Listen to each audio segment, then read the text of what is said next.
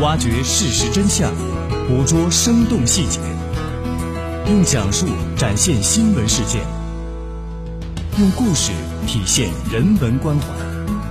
中波幺二零六，江苏故事广播，新闻故事。听众朋友好，欢迎各位来收听铁坤所带来的新闻故事。就在前段时间，有一部电影引发大家的关注。这个电影的名字叫做《解救吴先生》。这部电影是根据多年前发生在演员吴若甫身上的绑架案所改编的。说你这么大个明星出来也不带个保镖，说呗，你要多少钱？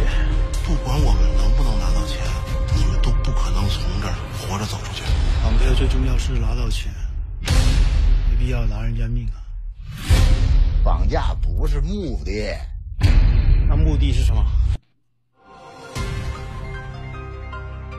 电影《解救武先生》热度还没有完全退去，家住北京市朝阳区的穆先生最近就真真切切地经历了一场绑架惊魂。上个月底，穆先生得知他的妻子驾驶的宾利车连续几天被一辆灰色捷达车跟踪。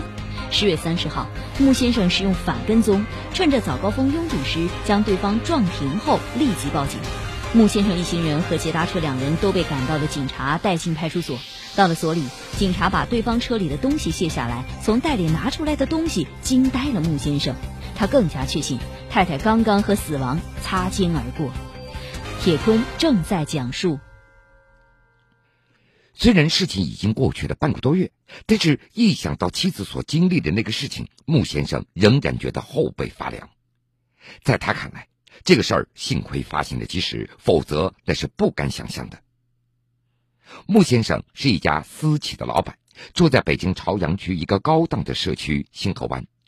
这个小区的房价超过每平方米五万元，经常有豪车出入。这个星河湾小区是北京数一数二的高档小区，有不少明星大腕也都购置了这里的房产。那是在十月二十号的下午，开着宾利车的妻子突然打电话给穆先生，语气慌张的声称。自己通过后视镜看到，发现有一辆灰色捷达车总是跟着自己，而且车里的人还戴着口罩和遮阳帽，看不清面貌特征。司机的手上还戴着白手套。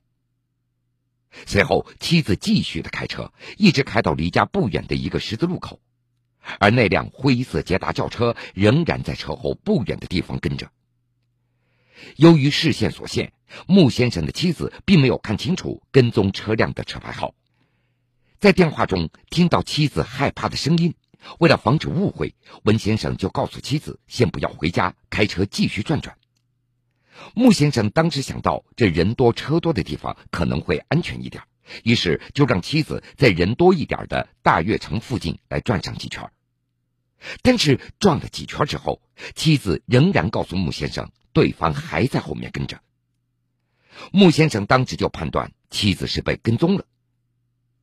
而更为可怕的是，接下来一连三四天，穆先生都发现，只要是妻子一个人开着宾利车出去或者是回家，这辆灰色捷达车总是跟在后面。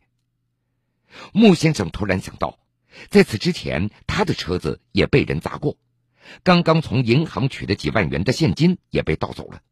而且这样的事情已经不是一两次了，不跟踪怎么会知道自己的行踪呢？说到这儿，您可能要问了：穆先生可以报警啊？穆先生他也不呆，他不是没有想过报警，但是手头没有证据啊，这警方也没办法拿对方怎么样。而且让穆先生最担心的是，妻子在明处，人家在暗处。如果报警惊动了那些跟踪者，使对方有过激的行为，那后果是不堪设想的。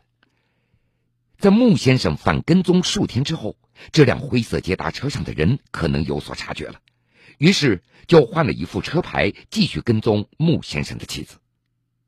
穆先生猜测，这辆捷达车很可能是套牌车。事件发展至此，车内男子的身份也就更加神秘了。而且，穆先生发现这辆车对妻子的跟踪的距离是越来越近了。他预感到对方很可能要对妻子下手了。这样下去肯定是不行的，不能够再等了。穆先生决定自己要先行动起来，打算制造一起轻微的追尾的车祸，起码可以把那辆捷达车堵在路上，然后再报警。于是，穆先生首先在自己的公司找了七八个人，接着又弄来四辆车，并且安装了行车记录仪。通过仔细研究地图和踩点儿，他把行动撞车的地点选择了早高峰时期的北京的霄云路。之所以选择这个路段，那是因为穆先生上班都要经过那里，那个路段又非常的狭窄，也就十来米宽，高峰期非常拥堵，如果发生事故，对方也不好跑。十月三十号上午九点钟左右，穆先生让妻子和往常一样开着车从小区出去，果然不出所料。已经跟踪好几天的那辆灰色捷达车，继续跟在穆先生妻子的那辆宾利车的后面，而穆先生呢，带着几个朋友开着四辆车跟在了这辆捷达车的后面。当天上午的十点钟左右，当这一行车行驶到霄云路的时候，穆先生安排好的车辆在灰色捷达车的后方慢慢的靠近，最后直接撞上去。由于当时车多拥堵，车速也不怎么快，看上去就是一场轻微的追尾的事故。那辆灰色捷达车被逼停之后，从车上下来一个人，只见这个人戴着遮阳帽和口罩，说拿两百块私了。穆先生立即就火了，冲上去把那个人的口罩一把就扯了下来，问他为什么要跟踪自己的妻子。当时穆先生看到对方看起来只有三十多岁。这个人一直在说自己不知道情况，并且找各种理由来推脱。而捷达车上的另外一个人一直没有下车，穆先生随即报警。而灰色捷达车上的那个人见状，就准备提着袋子下车转身离开了。穆先生和他的员工冲了上去，把他给拖住。随后，穆先生一行人和捷达车上的两个人都被赶到的警察带到了派出所。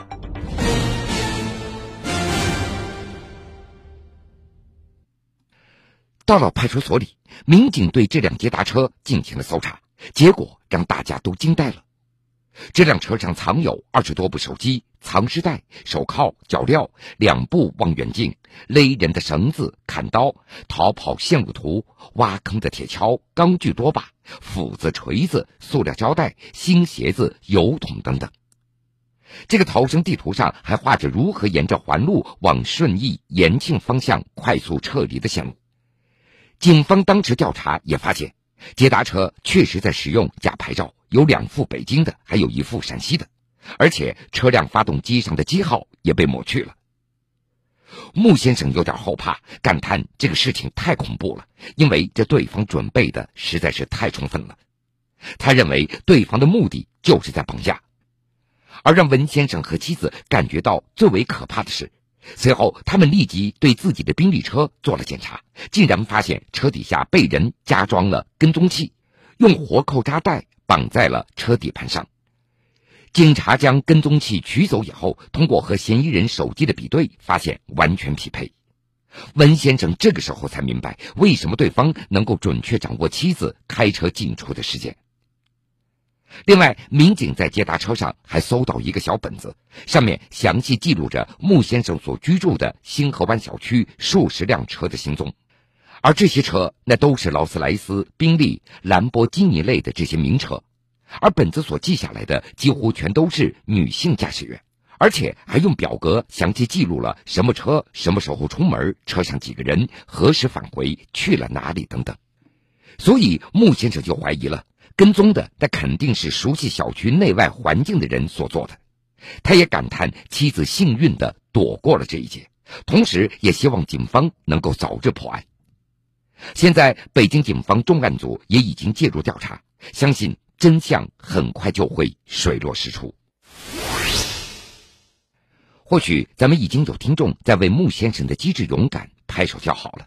那么他的做法是否值得提倡呢？如果遇到类似的情况，咱们又该怎么办呢？我们来听听南京交警治安大队安警官的看法。嗯，我个人觉得啊，这个这位丈夫他通过这种方式来解决这个问题，我觉得不妥。呃，为什么这么说呢？嗯，你想想看，他最后是通过早高峰。通过交通事故追尾这么一个方式，嗯去去把嫌疑人啊给扭获了。嗯呃，但是呢，我想如果说他之前遇到可疑情况，然后经过确认发现这个疑点啊非常突出，进一步上升，他如果及时采取报警的方式，我想可能这个结果会更好。那么至少，我想警察他更专业，而且警察是公权力，我们可以通过各种手段，我们不不一定非要通过在早高峰，通过这个影响很多这个交通参与者出行这么一种方式。但如果说我们警察去抓捕，可能我们未必就选择早高峰，而且我们可以选择其他更好的方式。嗯这样我想对社会、对其他车友的这个这个影响啊，我想可以减到最低。呃，我想应该所有的司机啊，呃，特别是我们一些私家车的车友啊，一定要有这么一个意识，嗯就是近年来针对咱们私家车的各种各样的不法侵害嗯时有发生。嗯那么你未必就不会被别人盯上。嗯，特别是一些单身开车的女司机，你更应该，我觉得啊，你更应该在思想认识上要提高自我防范和保护的这个意识。嗯，那么有了这个意识以后呢，在你开车的过程中，在你上车的过程中，在你下车的过程中，嗯，你就有一定的好的、良好的一种治安的一种习惯。你比方说，我上车之前，我可以观察一下周围，对吧？嗯那么我在行车的过程中，你比方说，我可以把车内一上车以后，我把车门给它锁上，对吧？在开车的过程中，我这个窗子玻璃的这个缝隙，我把它开得多大比较安全，你都有所讲究。那么特别是什么呢？那个我们经常讲叫事前叫防范，那么事中一旦遇到不法侵害了，你怎么去处置？还有一个就是事后，你怎么去及时的跟警方去报警？嗯那嗯么这某一个环节都是很重要的，特别是我们那些单身女司机，你在一旦遇到一些不法侵害的时候，我个人觉得，在特定的环境和特定的条件下，那么我们暂时的舍去一些财物，保全自己人身和生命的安全，这个这个一定是放在第一位的。那么在这个这个基本的框架下，你可以采取各种各样的方式去寻找摆脱危险境地的这么一个环境和条件。公派出国在埃塞俄比亚安装机器时，右手两根手指被砸断，当地院告知有可能会被截肢。抱着一线希望，苏州一男子立即打飞的回国手术。在苏州医院医护人员的努力下，已经被砸断大约二十五个小时的两根断指，经过四个多小时的手术，终于又被接上，并且慢慢恢复了生机。铁坤正在讲述。王军今年五十六岁，家住在苏州市区。目前他在苏州一家纺织机械厂做技术员。因为公司里有一批纺织机械出口到了非洲的埃塞俄比亚，今年八月初，他就作为公司里的技术人员被派往了埃塞俄比亚的首都亚的斯亚贝巴，协助当地企业进行纺织机械的安装调试。亚的斯亚贝巴当地时间八月三十一号下午一点半左右，距离王军完成任务回国已经没有几天了。他在当地的纺织厂里组织和协助当地人对纺织机械进行安装，没想到悲剧就在一瞬间发生了。那个机器大约有六七吨左右，当时王军正组织工人安装调试，可能是因为语言不通，当他说 “OK” 的时候，一边的工人先松了手，而另外一边的工人没有松手，这机器一下子发生了倾斜。呃，非洲国家的那个工人沟通呢，可能不畅通，语言不通嘛，那时候就不没在在安装的时候没注意的时候手压着了。当时王军下意识的就伸了一下右手，准备扶一下机器，可就是这一下，这倾斜的机器压了一下他的右手。当时他也没觉得疼痛，后来一看啊，这戴了两层手套的右手渗出了鲜血。这个时候，王军才发现自己受伤了，钻心的疼痛。再后来，等他脱掉手套，才发现问题的严重性，右手的小拇指和无名指已经齐根儿的被压断了。只有少许的一点皮和筋在连着。看到这样的情况，企业老板和工作人员赶紧把王军送往当地医院来救治。送医以后，当地的医护人员也表示他们会尽力的手术，但是无法保证手术的成功，被截肢的可能性非常大。纺织厂的老板是中国人，已经在埃塞俄比亚生活了几十年，对当地的情况也非常了解。这当地的技术力量已经没有办法为王军接回那断指了，所以事发之后就建议王军立即回国做手术，只有这样才比较保险。王军当然也希望这样，如果回国手术保住两根手指的希望，毕竟会更大一点。但是时间来得及吗？当时叫我回国的时候，我心咯噔一下，为什么呢？这个时间太长了，所以路上我这刚在坐飞机就要十一个半小时啊。王军也陷入了两难，回国要花十多个小时，但是不回国，断指可能就再也没有办法接上了。时间就这样一分一秒的流逝，王军终于下定决心，在和老板商量以后，他决定冒险回国试一试。在用毛巾简单的包扎之后，他立即购买了从亚的斯亚贝巴当地时间晚上十一点零五分，也就是北京时间九月一号凌晨四点零五分最快的一架直飞上海浦东国际机场的航班的飞机票。经过了十一个多小时的飞行，跨越了一万两千多公里，相当于绕了地球四分之一圈之后，在北京时间九月一号下午四点半左右，终于抵达了上海的浦东机场。王军所在的公司领导早就派车等在机场了。接到人之后，车子一路疾驰。可是因为当时正值上下班出行的高峰期，直到晚上七点钟左右，车子才将王军送到了苏州大学附属瑞华医院。手术外科组的主任熊胜他还记得。当天，王军在被送到医院的时候，手上除了包着纱布以外，外面还包了一块毛巾，鲜血已经把毛巾给染红了。他两个手指呢压断了，啊，就血管断了，骨头也粉碎性骨折。看他的病情，两个指头断了，都开始有点发黑了。我们就跟他说，这么远跑回来治疗，那我们也尽力给你治，呃，给你做一下，看能不能存活。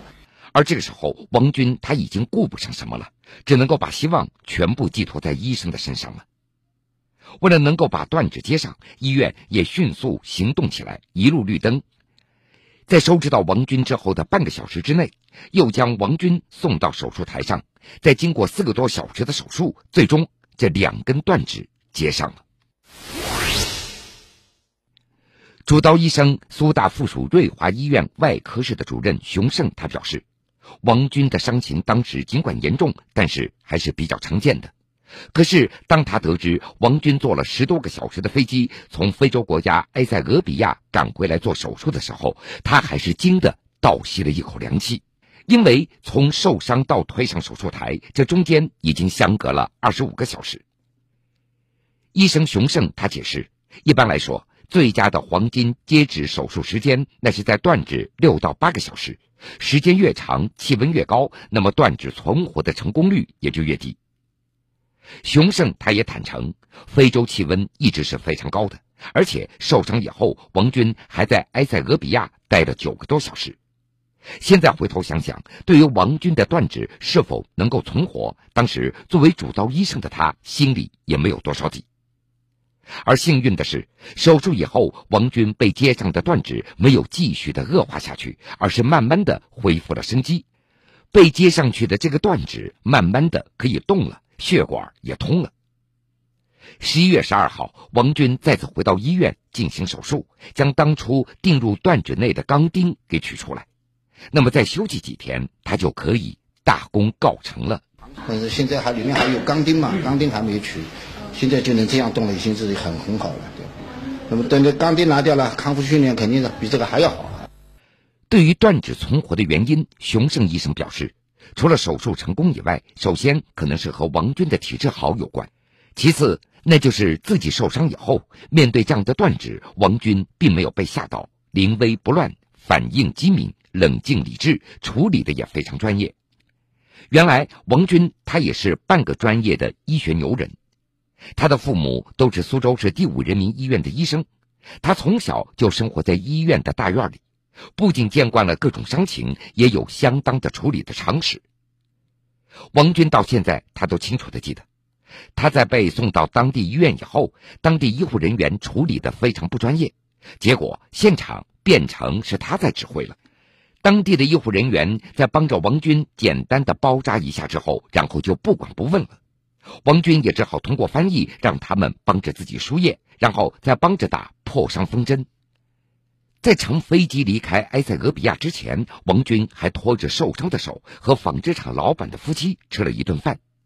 吃饭的时候，老板娘递给他一条白毛巾，王军就用这条白毛巾又裹了一下自己受伤的手，然后独自一个人去乘坐飞机了。当然，王军也是幸运的，飞机没有延迟，也就起飞了，所以到达上海之后也就准时降落了。另外，根据王军的介绍，当时埃塞俄比亚正处于一个雨季，白天气温并不高，最高温度大约也就是在二十七八摄氏度，早晚气温也很低，大约也就是二十一二度。他在浦东下了飞机以后，他还觉得国内的温度要比埃塞俄比亚还要高。大约手术一周以后，王军看到自己手指的颜色没有变黑变暗，他就知道有希望了。公派出国，在埃塞俄比亚安装机器时，右手两根手指被砸断，当地院告知有可能会被截肢。抱着一线希望，苏州一男子立即打飞的回国手术。在苏州医院医护人员的努力下，已经被砸断大约二十五个小时的两根断指，经过四个多小时的手术，终于又被接上，并且慢慢恢复了生机。铁坤正在讲述。主治医生熊胜他表示。在一只手的功能当中，大拇指占的比例达到百分之四十，中指和食指各占到的比例为百分之二十，小拇指和无名指的功能占比各只有百分之十。从目前来看，王军小拇指和无名指已经存活，也能够进行一些动作，估计功能损伤大概也就是百分之几，对他的生活工作应该不会造成什么大的影响。当然，其实这个手术最大的成功就是保证了手掌的完整。对于这次手术的成功，熊胜也非常的惊喜。这是他十多年从医的经历中第一次遇到这样的一位从海外打飞的飞回来做手术的断指伤者。根据熊医生的介绍，因为对断指时间有要求，他们收治的伤者一般那都是苏州附近的，比如上海、浙江、无锡这样的地区。稍微远一点的伤者，一般都是就近在当地进行手术。在熊胜医生看来，在断指二十五小时以后接受手术还能够存活的病例非常少见。他表示，市民遇到类似的伤害，应该就近送医治疗；骨头不稳定的，应该进行外固定。如手指等出现断裂，应该注意低温保存，尽可能在八小时之内赶到具备手术条件的医院接受结合手术。接受手术的时间越早，那么成功的概率也就越高。好了，各位，非常感谢您收听了这个时间段铁坤所带来的新闻故事。更多新闻，敬请关注江苏广播网 VOJS 点新闻。春风杨柳万千条，六亿神州。